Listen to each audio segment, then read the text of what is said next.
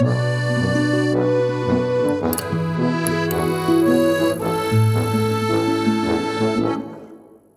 sono partito. Eccoci. Dove sei, dove sei andato? Eh, Sì. sono andato, non torno più. È andato perfetto, bravi. Eh, benvenuti, nuova puntata del Salotto Monogatari, canonica, quindi film che trovate in sala. Eh, parleremo dopo di, anzi parleranno Marco e Ale dopo di Boogeyman, eh, che sarà una costola immagino del, del found footage, ma non dico nulla perché non ne so nulla. E invece noi parliamo uno dei film di cassetta, come si diceva una volta del momento, che è la prima parte di Spider-Man Acro- Across the Spider-Verse, che sarebbe il seguito di eh, Spider-Man Into the... no, com'era il Into primo? the Spider-Verse. Into the Spider-Verse, giusto, ok. Sì. Eh, I registi sono Joachim Dos Santos, Camp Powers e Justin Thompson. Thompson, se non sbaglio, era- aveva già firmato il precedente, invece gli altri due no. Camp Powers è il regista di Soul, è lo sceneggiatore di One Night in Miami, quindi comunque film che a noi sono piaciuti e secondo me un po' qua si vedono alcune cose buone. E mentre alla sceneggiatura ci sono gli autori dei Lego Movie e eh, qui c'è una parentesi Lego anche in questo film. Quindi insomma ci sono delle, delle diramazioni.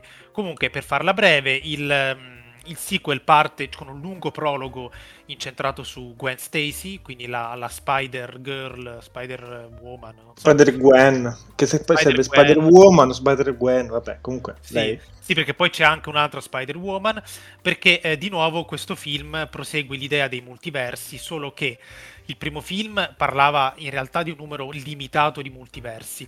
Qui la metafora dei multiversi viene fatta esplodere.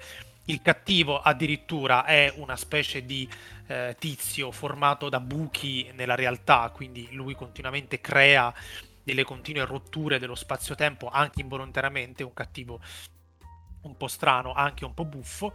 E, mh, eh, c'è questa esplosione di multiversi perché il giovane protagonista, cioè Miles eh, Morales, il Spider-Man eh, del- che, che era diventato Spider-Man nel primo film, e, mh, viene a conoscenza in un'altra realtà parallela di questa eh, a specie di Scientology formata da tutti i vari Spider-Man che si rivela insomma mh, un po' non dico cattiva, ma insomma diventa lo Spider-Man diventa il cattivo. E mh, viene a conoscenza di questa, di questa associazione di Spider-Man che vuole preservare il tessuto spazio-temporale, quindi tutte le solite metafore della fantascienza, di multiversi dello spazio-tempo, ma è tutto messo in ordine in maniera eh, miracolosamente caotica.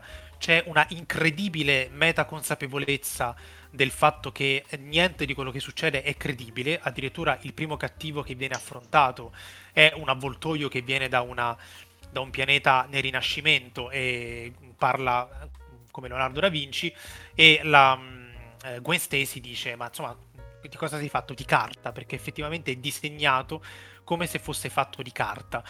Eh, tutto quanto è terribilmente eh, bidimensionale, nel senso proprio buono del termine. Tutto è volutamente finto, i personaggi sono volutamente tutti fittizi e addirittura le rotture nei tessuti dello spazio-tempo vengono chiamate rotture del canone, cioè quando la classica struttura schematica delle storie dei supereroi viene rotta nella realtà e quindi si creano dei paradossi. Quindi il paradosso è la rottura del canone, dello storytelling, più che la rottura dello spazio-tempo. Per cui è qualcosa di terribilmente fisico, il tratto estetico è diventato ancora più fumettistico, si percepisce proprio il- il- il- anche l'acquerello in alcune scene nei fondali, Eh, ci sono delle incursioni in varie realtà, perché c'è addirittura un pezzo nel pianeta Lego, c'è anche una scena in cui il cattivo entra in un buco ed esce fuori nella realtà attuale, nel live action, in una, in una, in una, in un supermercato gestito da una, da una tizia orientale e, e quindi c'è praticamente tutta un'enciclopedia di, di situazioni che è quelle che ci si aspetta quando la metafora dei multiversi viene portata al massimo livello. E ovviamente eh, il multiverso è anche l'altra faccia di noi, ci sono riferimenti ai meme con gli Spider-Man che si, che si mh, indicano l'uno con l'altro, per non parlare poi del fatto che piano piano i cattivi diventano un po' gli altri Spider-Man che con delle buone motivazioni non sono davvero cattivi, però arrivano a inseguire Miles Morales fino a che Miles Morales non si trova faccia a faccia con il cattivo finale, cioè se stesso fondamentalmente. E su questo si chiude il, la prima parte che puoi dare il via alla seconda. Eh, come ho detto, insomma, è tutto terribilmente eh, irrealistico, però in senso buono. Qualche tempo fa parlavo con una persona che non posso nominare, che fa l'animatore in... cioè non l'animatore, scusate, sembra villaggi turistici. È uno che si occupa di animazione eh, in Francia. Beh, però è giusto. Sì, esatto. E, no, è molto buffa questa cosa perché lui stesso ci scherza e ha lavorato anche a dei progetti abbastanza importanti nel cinema d'animazione, non lo sto a dire, e lui si lamentava del fatto che il cinema d'animazione, eh, vedi anche Avatar che non è d'animazione ma poco ci manca, è diventato eccessivamente iperrealistico, mentre sarebbe bello vedere il tratto del disegno del fumetto come per esempio nell'ultimo gatto con gli stivali, no? Eh, questa cosa avveniva lì. Ecco, in questo è alla massima potenza, si vedono benissimo i tratti del disegno, si vedono proprio le, le interferenze, gli squarci, le cesure nella realtà, ci sono delle cose che a me hanno ricordato addirittura l'approccio bakshiano all'animazione, questa è una cosa buona e giusta c'è lo Spider-Man punk che è proprio disegnato come e rompe la realtà con questi movimenti, queste eh, suoni di chitarra che vengono rappresentati proprio come dei disegni punk, degli squarci all'interno di un diario, cose di questo genere. E, e quindi tutto è terribilmente. si muove in maniera molto coerente su questa linea. Eh, lascio la parola a, a, Paolo e poi indaghiamo altri aspetti. Ah, scusatemi, mi interrompo un attimo, che prima sì. eh, tu, eh, Dario, hai detto che i registi eh, ce n'era qualcuno che aveva lavorato su quello precedente, ma io ho controllato e nessuno dei registi di questo ha lavorato ah, okay, su quello okay, precedente, okay. cioè sono tutti registi Beh, nuovi. Mi pareva, mi pareva, che Thompson fosse... Vabbè, vabbè, ok, no. ok. Eh, no, allora, eh, chiaramente, chiaramente sì, sono d'accordo con quello che dici, Dario. E a me il film ha sorpreso per tutta una serie di cose. Per quelli che eh, si approcciano al salotto Monogatari da questa puntata e quindi non sono sostenitori da, fin dal, fin, fin, non sono sostenitori abituali, ci teniamo a dire che siamo spoiler free, quindi eh, diremo qualsiasi cosa sul film, sul finale o quant'altro. E, okay. e partirei proprio dal finale del film dicendo che il film non finisce, cioè a conti fatti è un film che disattende le regole, eh, le regole base, ecco, tu parlavi di canone prima, quindi le regole canoniche del film eh, supereroistico, ovvero lo scontro finale col cattivo, col villain, eh, questa regola qui è disattesa perché a conti fatti eh, il film finisce con Spider-Gwen che invita l'altro Spider-Man ad unirsi alla lotta finale, che poi non avverrà, e molto probabilmente avverrà nel nuovo film che si intitolerà Beyond Spider-Verse. E, e questa qui eh, è in realtà, secondo me, eh, l'ultimo tassello eh, di tanti tasselli che compongono questo meraviglioso film eh, e che fanno sì che questo film secondo me riesca laddove Everything Everywhere All At Once fallisce eh, forse fallisce un termine vero, vero, vero forse fallisce un termine un po' troppo, un po troppo aggressivo, però rende l'idea. Fallisce perché? Fallisce perché uh, Everything Everywhere All At Once, così come questo film qui di Spider-Man, uh, mettono in scena, chiaramente con, uh, con stili diversi, quello che è il web, cioè quello che è il cinema del digitale a conti fatti. E quindi il web a conti fatti che cos'è? È frastagliato, è frammentato, eh, è pieno zeppo di stimoli visivi, di immagini, eh, di citazioni, di sovrastrutture e quant'altro. E così è questo film, cioè in questo film abbiamo l'universo dei Lego, abbiamo Donald Glover, eh, Donald Glover ah, che, fa, fa cameo, che, fa, un cameo, vediamo film, eh, i film di, di Webb, quindi di, di, di Amazing Spider-Man, eh, occupare, occupare alcuni riquadri di, di, questo film, vediamo i film dello Spider-Man, vediamo frammenti dello Spider-Man di Sam Raimi occupare altri riquadri di questo film, eh, vediamo dei, dei, virus veri e propri, perché la macchia, eh, questa antagonista principale, è un virus vero e proprio che attacca eh, il multiverso si, si estende, si espande senza seguire una logica una logica vera e propria. Ricordiamo eh, che è senza volto la macchia, è letteralmente è una volto, macchia, esatto. è una cosa anonima completamente. Esatto, è senza volto e si insidia, diciamo, tra queste strutture, da queste strutture del, multi, del multiverso eh, che, tanto ricordano, che tanto ricordano internet, eh, eccetera, eccetera. E, e, quindi questo, qua, questo film, secondo me, è la perfetta sintesi eh, di che cos'è il web e di cosa dovrebbe essere eh, il cinema digitale. Il cinema digitale. Quindi abbiamo, uh, un, abbiamo un hardware che è la realtà e abbiamo tutta una serie di software che sono i vari multiversi. E abbiamo il virus che attacca questi software che è appunto la macchina. E la trama, così come una ricerca, una ricerca sul web eh, si dirama e, e, non arriva ad una conclusione, appunto, quindi disattende, eh, disattende il duello e lo scontro finale. E, e queste qui sono delle cose che a mio avviso riescono perché everything, uh, everything uh, eccetera eccetera non sarò qui a ripetere perché è un titolo lunghissimo avete capito? E metteva, metteva in scena anche con dinamiche molto simili uh, questo tipo di questo, queste, questo modo questa modalità di fare cinema. Però secondo me falliva utilizzo sempre questa, questa estremizzazione falliva perché voleva concretizzare quello che secondo me è una cosa inconcretizzabile e assolutamente astratta, come, come il web e come il digitale. E, e quindi per questo, per questo, questo Spider-Man qui eh, è perfettamente è perfettamente adiacente con quella che potrebbe essere la definizione, quello che è anzi la definizione di cinema e web e di cinema digitale. Oltre al fatto che. No, no, vai, vai, scusa. Sì, oltre al fatto che comunque, eh, come diceva Dario, questo film ha una forza espressiva eh, sul quale sarebbe anche troppo facile soffermarsi perché è, è, veramente ricca di spunti, ci sono talmente di quelle cose di cui parlarne che, che, che, che è incredibile. Il personaggio di, dello Spider-Punk eh, è assurdo perché sembra, sembra rompere anche le regole, le regole stesse di rappresentazione estetica uh, all'interno, all'interno, del film, perché mentre tutti i personaggi godono di un certo tipo di, di stile, lui invece rompe anche quel, quegli stilemi. Leggevo di robe tecniche assurde che solo, solo il personaggio di Spider-Punk... Uh, solo per realizzarlo hanno impiegato tre anni di lavoro perché uh, hanno dovuto, cioè, tipo il suo personaggio impiega tre frame rate diversi, eh, una roba del genere, non sono, non sono tanto esperta, forse Ale potrebbe venirmi in aiuto, ma solo forse. Eh, e... non, non, non, avendolo visto non, non, saprei dirti, però può essere, cioè frame rate diversi ci sta.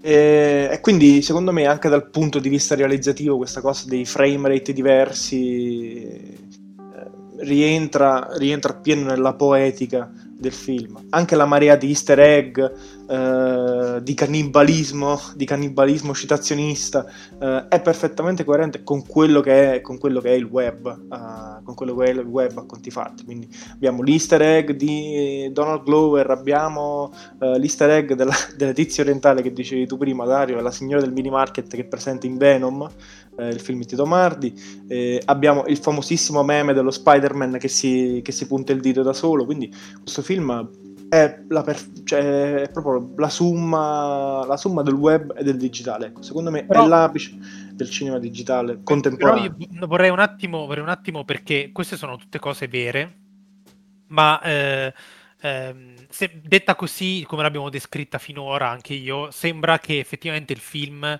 faccia un calderone di, di quello che ci si aspettava in qualche maniera, eh, ma devo dire che invece il film mi ha stupito perché ehm, questo è, è, quello che avviene di, di primo acchito, no?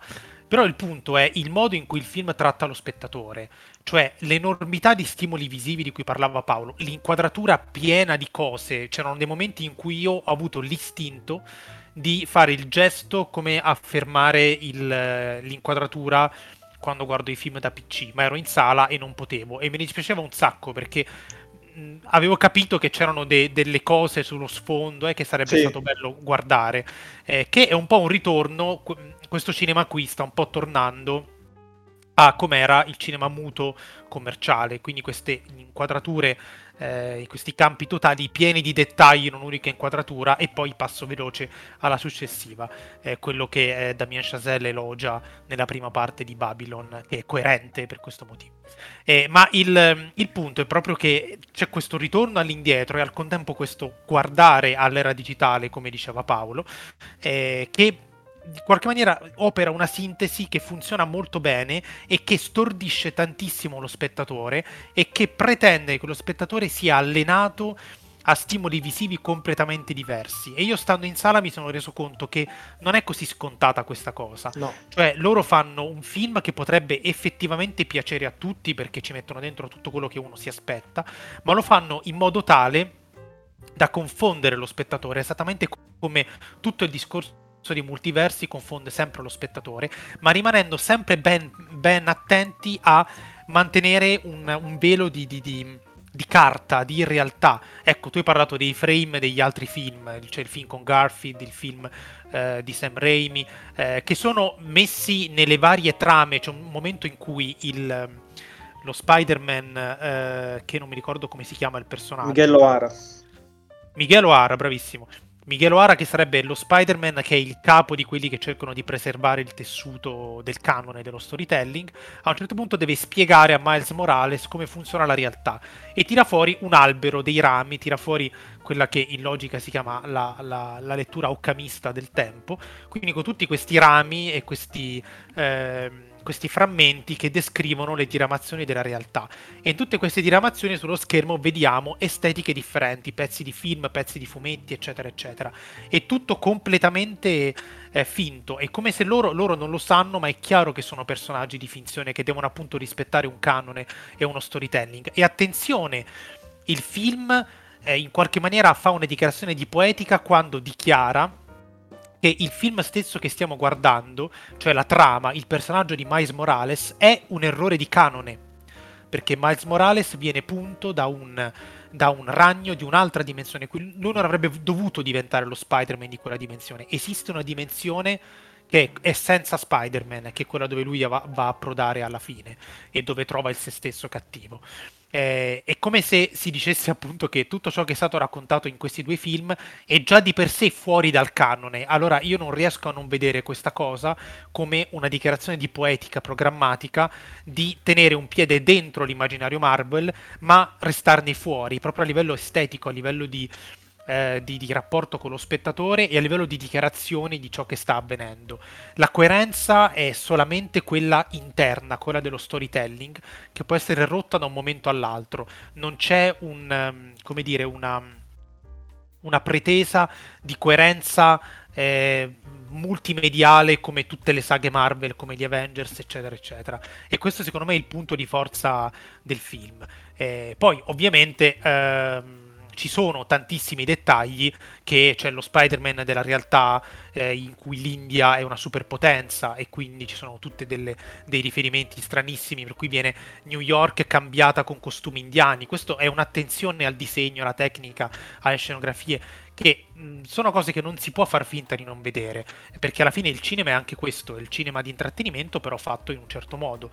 E così come gli Spider-Man di varie realtà, c'è addirittura uno Spider-Man tirannosauro, cioè lo Spider-Man Avatar, non Avatar di James Cameron, però questa ragazza che è, una, è uno Spider-Man Avatar, lei in realtà vive nella sua realtà con il casco.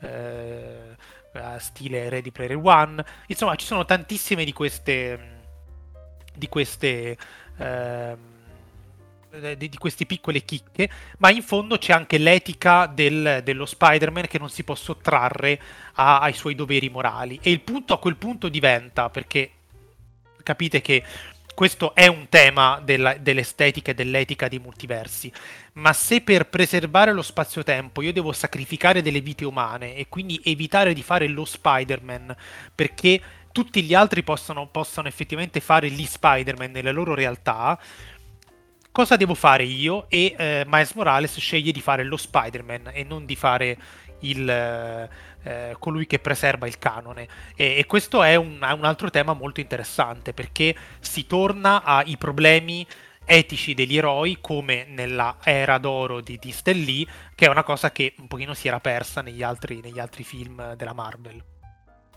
Sì, e poi tra l'altro ehm, la problematica che affligge affligge il protagonista principale, Miles Morales, eh, che è quella lì di evitare l'omicidio del padre, la morte del padre eh, e quant'altro, è una problematica che eh, ha già affrontato in modo inconsapevole il personaggio di Spider-Gwen, perché Spider-Gwen rivelando la propria identità al padre fa sì che il padre smetta di... cioè si congedi da, dal ruolo di capitano e quindi eh, eviti la, cioè, eviti la morte.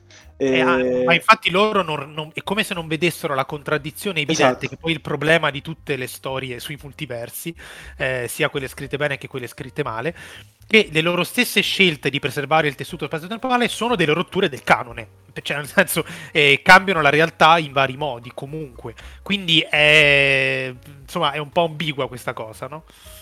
No, no, no, è, assolut- è assolutamente ambigua e, e, oltre a questo vorrei ritornare, ma proprio, proprio un attimo, anche perché eh, mi rendo conto che forse una puntata canonica e, e, pochi minuti non è il tempo, non è il tempo e lo spazio che meriterebbe un argomento del genere. Però quando parlavi del fatto che questo tipo di cinema ritorna un po' del, all'immagine del cinema muto, è vero, eh, chiaramente con dinamiche diverse, perché il cinema muto per eh, questioni di mezzi, di budget eh, di consapevolezze tecniche e quant'altro, eh, lavorava, lavorava, in un certo modo eh, di sintesi a livello, a livello, visivo, invece questa qui è un'immagine molto più, eh, come dire, molto più dopata, molto più drogata, un'immagine, certo. un'imma- un'immagine stereo, stere, non stereotipata, ma steroidata, cioè un'immagine, un'immagine pregna di steroidi, che ha preso steroidi, eh, che è un po' una sublimazione anche del blockbuster, del blockbuster contemporaneo.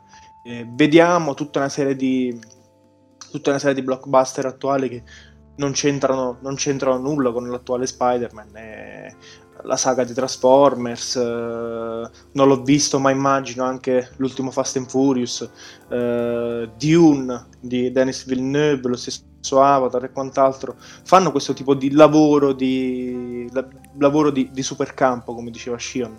Uh, quindi declinando la sala, la sala, cinematografica ad un qualcosa di difficilmente replicabile a casa. Quindi in questo senso eh, acquisisce anche un senso diverso la visione in sala di, di determinati film. Eh, quindi Nisba, questo.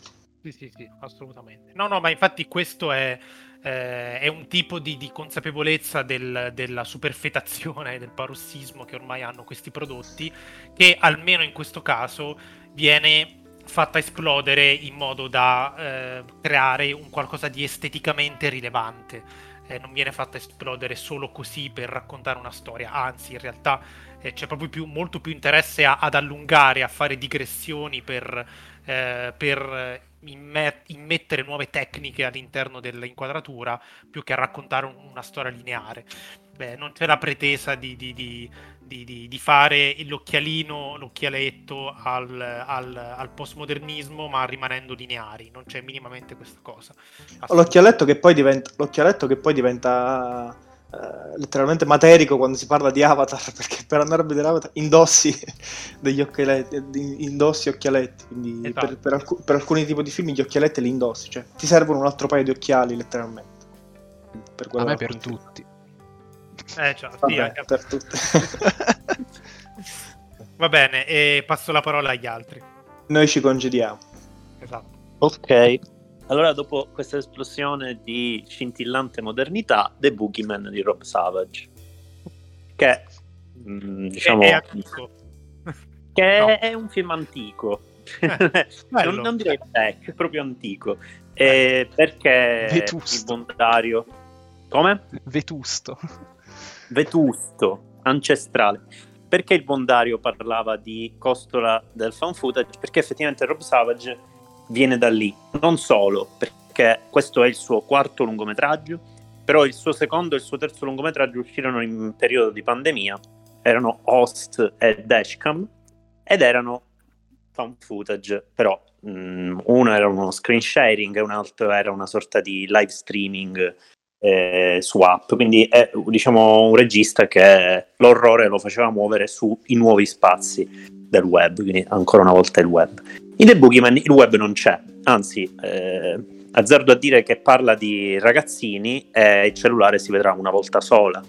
E, e questo diciamo è indicativo secondo me di una, un taglio netto e anche di un esperimento da parte sua di cercare di eh, affrontare la paura in un senso diverso.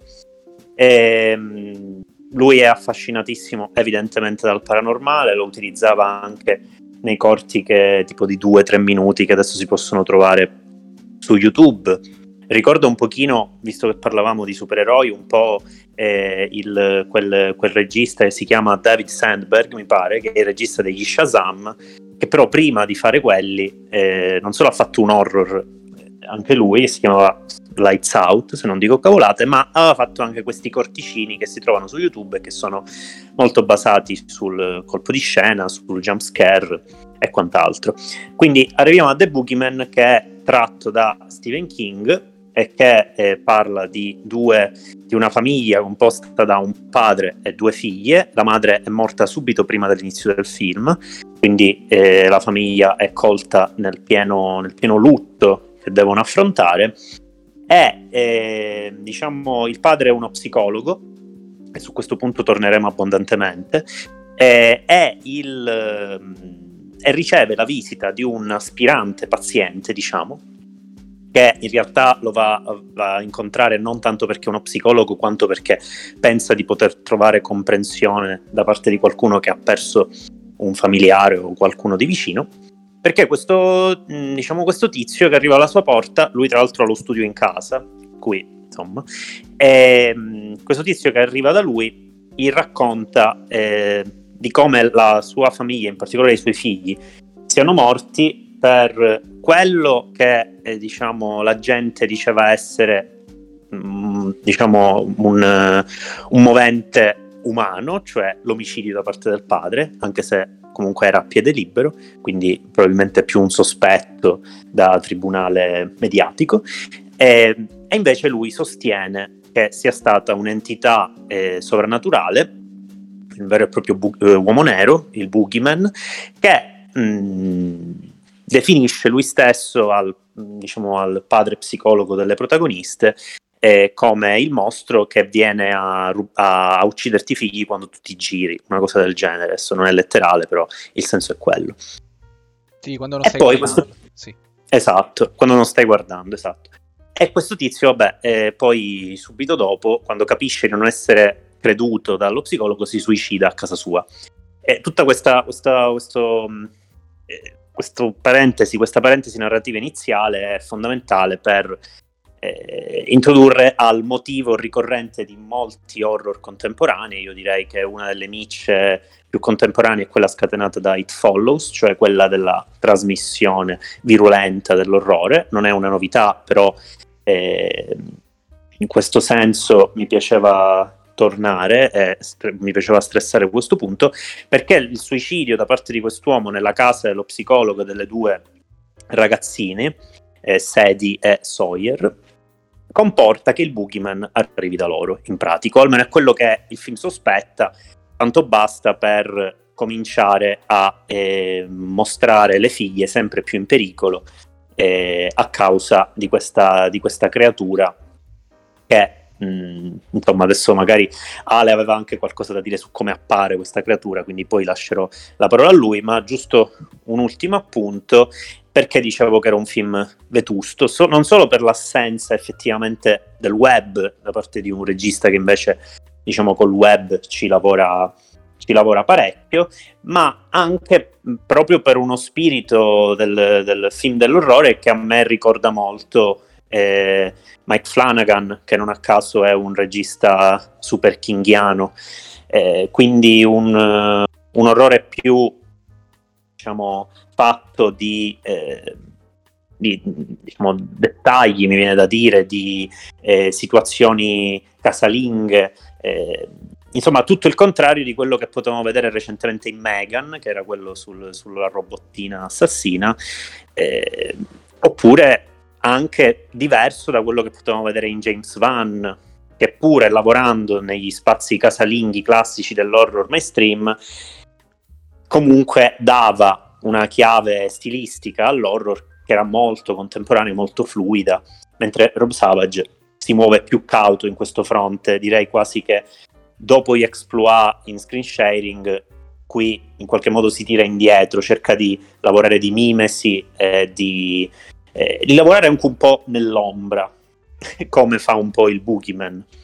Quindi lascio un attimo la parola sì, ad Ale. Poi... Sì, a, proposito della, della, regia di eh, Rob Savage, cioè appunto non avendo riferimenti di tipo eh, cinema più appunto quello normale come The Boogeyman e avendo come riferimenti invece quelli più appunto found footage, screen share eccetera, un po' difficile capire eh, il, il, il, tocco da questo punto di vista di Rob Savage in, in questo film. Per, a, tolte magari qualche momento di virtuosismo tipo quando eh, la ragazzina più piccola guarda sotto il, il, letto perché ha paura che ci sia il, il boogeyman e la telecamera eh, ruota su, eh, mentre scende su, e va a guardare sotto il letto eh, ruota su se stessa insieme alla ragazzina emulando il suo movimento e, e, e questo, questo, movimento di camera si ripete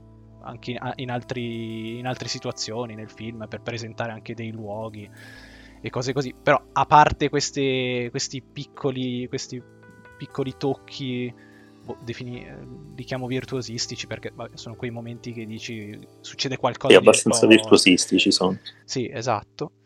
A parte quello almeno a me è sembrato abbastanza, tutto sommato, abbastanza... Eh, cioè, mh, mm, invisibile, ecco, lui, eh, come hai detto tu. Ehm, no, vabbè, tu mi hai, parlato un po' della, del mostro, la cosa che...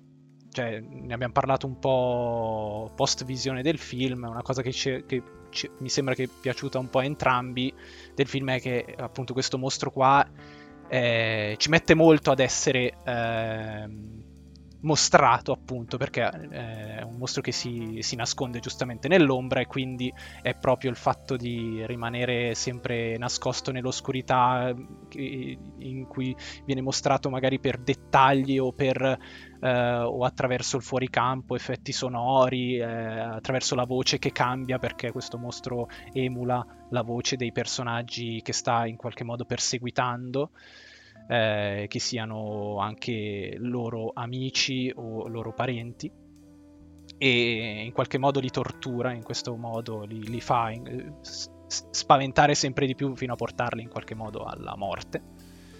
E e no, la cosa carina appunto è il, il fatto che non, non, venga mai effettivamente mostrato se non verso la fine ed è una cosa che ultimamente forse nell'horror mainstream si, vedeva, si vede meno spesso, no? si tende sempre a svelare il mostro e a mostrare anche... Eh, gioco di parole, mostro mostrare. Eh, un po' il...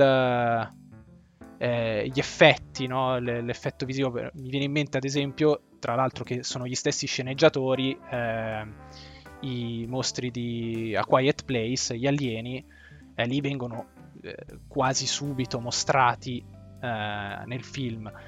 Eh, questo come design tra l'altro è anche abbastanza simile però eh, viene mantenuto nascosto la cosa che mh, mm, ci aveva un po' fatto per, eh, ci aveva lasciato un po' perplessi è che il, il suo modo di interagire con, con lo spazio e con suoi, le sue vittime eh, cambia col, mamma, col passare, col proseguire del film. Nel senso che se nella, per tre quarti del film.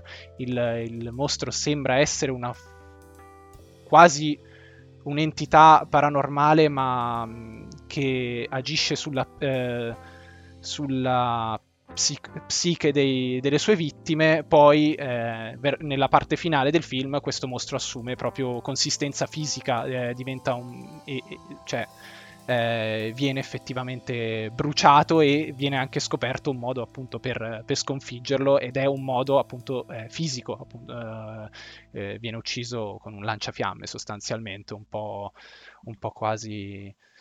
Cioè, qua, eh, in questo senso a, ricord- a, me ha ricordato anche molto il, lo xenomorfo di, di, Alien, perché alla fine viene sconfitto circa nella stessa maniera, eh, attraverso il fuoco. E, ehm, sì, nella, nella parte finale è particolarmente fisico quando nella, in questi primi tre quarti sembra che sia in grado di teletrasportarsi, sembra ah, senza capace... Sembra. si teletrasporta. Di, sì, sì, esatto, cioè nell'arco di un cambio di inquadratura si può trovare sia in un campo che nel suo scavalcamento, insomma, si può veramente eh, anche in un campo contro campo lo ritrovi, insomma, sì. veramente è in grado di spostarsi fra le fessure di buio a un certo punto invece, e tra l'altro questa trasformazione noto essere quando il mostro comincia a interagire con gli adulti, sia con la moglie del suicida iniziale, sia col padre, però effettivamente quando lo sguardo un po' più razionalizzante degli adulti, nel bene o nel male, eh, incontra questo mostro, mh, effettivamente questo mostro assume connotazione più reale. Quindi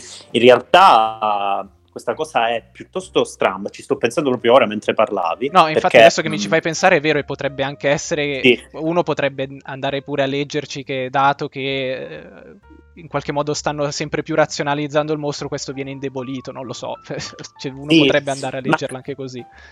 È anche strano perché nel senso il film che pure ti mette la scenetta finale che allude al fatto che in effetti non è detto che sia stato sconfitto.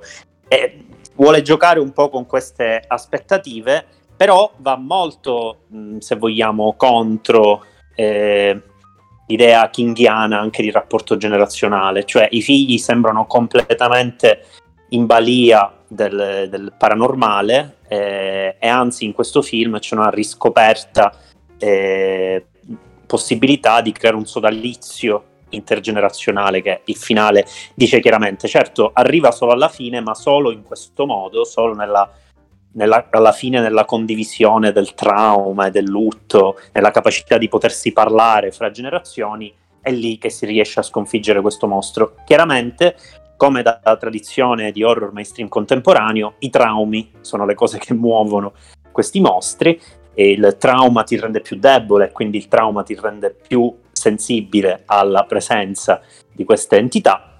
E quello che eh, mi viene da pensare quando guardo Boogeyman rispetto a questo senso è Smile, il recente horror di non mi ricordo il nome, ma che è stato un, diciamo, l'ultimo forse grande successo dell'horror mainstream, con una campagna di marketing che Cocca ci insegna, probabilmente ha fatto la differenza. Parker Finn, che... il regista. Parker Finn, esatto che ehm, proponeva l'idea scontata ancora una volta del trauma come motore dell'orrore, però in maniera particolarmente eh, procedurale, meccanica, cioè letteralmente eh, il, il, il, demone in questione, che boh, vabbè, non so se definire demone, chiamiamolo entità, si impossessava alla maniera degli ultracorpi, dei corpi delle persone e faceva in modo che queste persone potessero suicidarsi in modo eh, particolarmente graphic di fronte a qualcun altro a cui trasmettere il virus. E tutto il film funzionava così, cioè con la trasmissione di questo male tramite il trauma. In It Follows era tramite il sesso, eh, in Smile tramite il trauma. E la protagonista in quel caso era pure una psicologa. Quindi mi sembra che Smile rispetto a Boogeyman, e per questo paradossalmente ho apprezzato un po' più Smile, perché è un film odiatissimo perché è praticamente un metronomo di jumpscare, cioè funziona a, a spavento continuo, talmente tanto che alla fine in qualche modo alla fine in qualche modo è anche anomalo perché non, non ne riserva manco uno, è abbastanza teso. E, ecco, mi sembra parecchio interessante l'idea di voler mettere un po' in chiaro questi meccanismi. Cioè Smile era un film nudo, e, e tutto il film è sul denudare questa entità che impossessa i corpi e poi alla fine si mostra per quello che è soltanto alla fine. Boogeyman ho la sensazione che esattamente per come tratta il mostro tratta il trauma e l'idea di trauma con, eh, come, come, elemento psicologistico più che psicologico, quindi eh, semplificato e enormemente ovvio all'interno di questi film e, e lo faccia, diciamo, con un approccio diverso, cioè l'idea che il mostro non debba essere visto subito e che eh, la violenza debba crescere e appunto che l'horror rimanga horror e non diventi mai alla fine il, il, gotico paranormale alla Stranger Things. Soltanto l'ultima scena potrebbe essere associata a un'idea di avventura oscura per ragazzi, perché per il resto il film anche questo è certamente una nota di merito, non smette mai di voler essere horror perché riesce a mantenere una curiosità nei confronti del mostro, visto che siamo pure in un periodo in cui chiacchieriamo di film studies e di approccio all'horror. Ecco, eh, certamente la curiosità rispetto al mostro è un punto di forza, è quasi, quasi un film accademico. Ecco, però mi rendo conto che, eh, siccome come capita spesso con gli horror contemporanei mainstream non si riesce a, a, tirarne fuori un discorso limitato al testo e spesso si debba leggere necessariamente rispetto agli altri horror, ecco, mi sembra che Smile dica più del, del presente, di come reagiamo all'horror mainstream, di quanto non faccia Boogeyman, che mi sembra invece eh, un, quasi un horror reazionario. Eh, reazionario anche rispetto per dire a Babadook, che era un horror che chiedeva ai protagonisti di convivere col male, in Boogeyman invece grazie a questa coalizione intergenerazionale appunto sembrerebbe che il male possa essere eh, rinchiuso in uno spazio fisico e distrutto. Quindi, come dire, mi sembra in questo senso un passo indietro.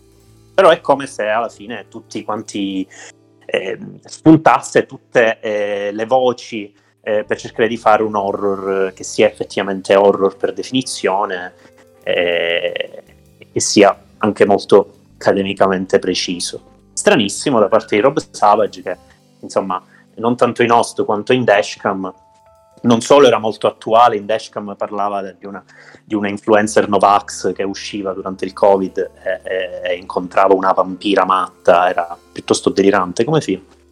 Ecco, eh, è un approccio molto reazionario se pensiamo a quanto Rob Savage guardava il presente in maniera più o meno, più o meno filtrata in quei film. Beh, però qua alla fine lui figura solo come regista e magari tutti quei lati più produttivi di scrittura, sì. eccetera, hanno in qualche modo avuto maggiore influenza. Forse lui ha semplicemente fatto un po' il.